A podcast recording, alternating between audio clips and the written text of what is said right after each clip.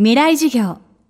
この番組は、オーケストレーティング・ア・ブライター・ワールド NEC。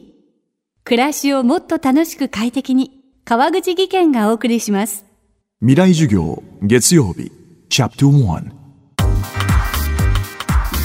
未来授業。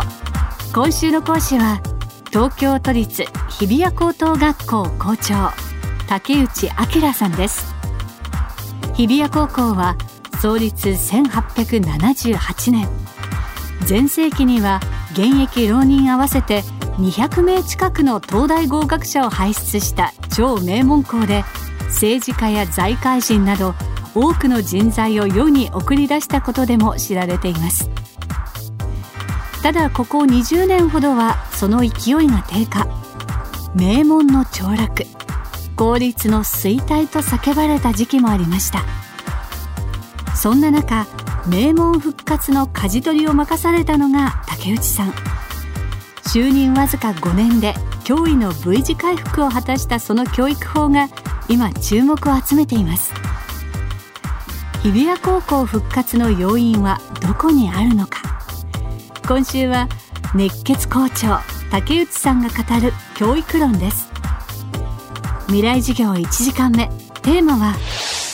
文武両道と清涼祭。あのそもそも日比谷高校は将来のリーダーを育成することを目指していますので、まあ、リーダーというのは知の部分とともにですね豊かな人間性を持っているということが大事だと考えています。ですからまあ高校時代に行事や部活動に力を注いで共通の目標に向かって切磋琢磨をしながら豊かな人間性を育むという部分を大事にしているということなんです。子どもたちは勉強だけでは持たないと思いますあの少なくとも日比谷に来る子たちはほとんどやはり文武両道ということを掲げていますので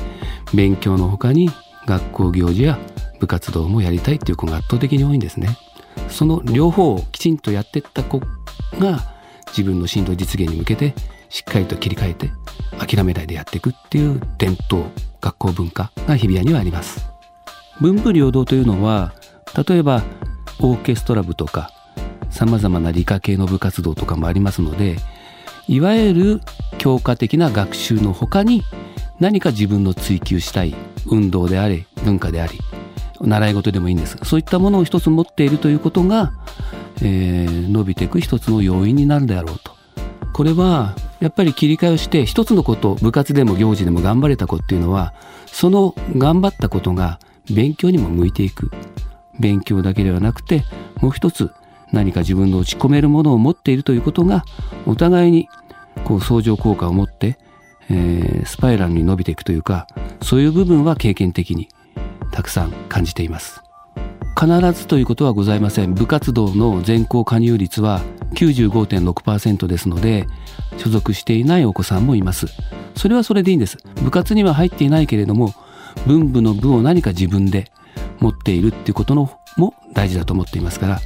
そこはそれぞれの判断でいいのではないでしょうか。ただ部活への加入率はやはり相当高いと思います。部活動の他にも日比谷高校には三大行事というものがあります。それが5月の体育大会6月の合唱祭そして9月の清涼祭です。清涼祭は伝統として全てのクラスが劇をやる。しかも教室でやります。子どもたちはですね12年生のうちの取り組みはまだ稚拙なんですね。準備期間もそんなにありませんし。ただ3年生になるとかなり質が上がって見るものを感動させるようなレベルになります。これは23年生でクラス替えをしませんので2年生の清涼祭が終わった後に少しずつ少しずつ長い期間をかけて準備を進めていきます。まあ私が聞いた生徒たちからは幾同音に9月のところまで文化祭清涼祭を頑張ったからこそ受験も乗り越えたっていう子が圧倒的に多いです。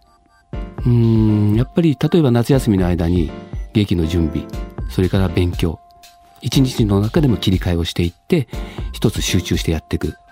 例えばちょっとした隙間時間15分とか20分という時間も大事にしながらやっていく子たちが多いです。例えば15分あったら単語帳をやってみるとか。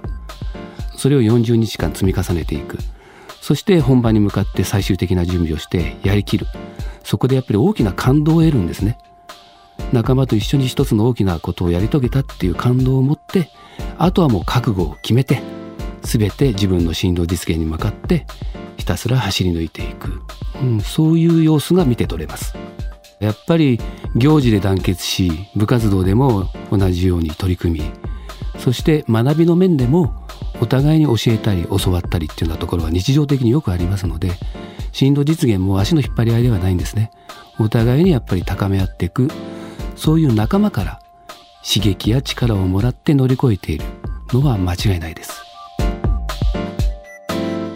今週の講師は都立日比谷高校校長竹内明さん。今日のテーマは文武両道と清涼祭でした。竹内さんの著書学ぶ心に火を灯す8つの教えはマガジンハウスから発売中です。未来授業明日も竹内明さんの授業をお届けします。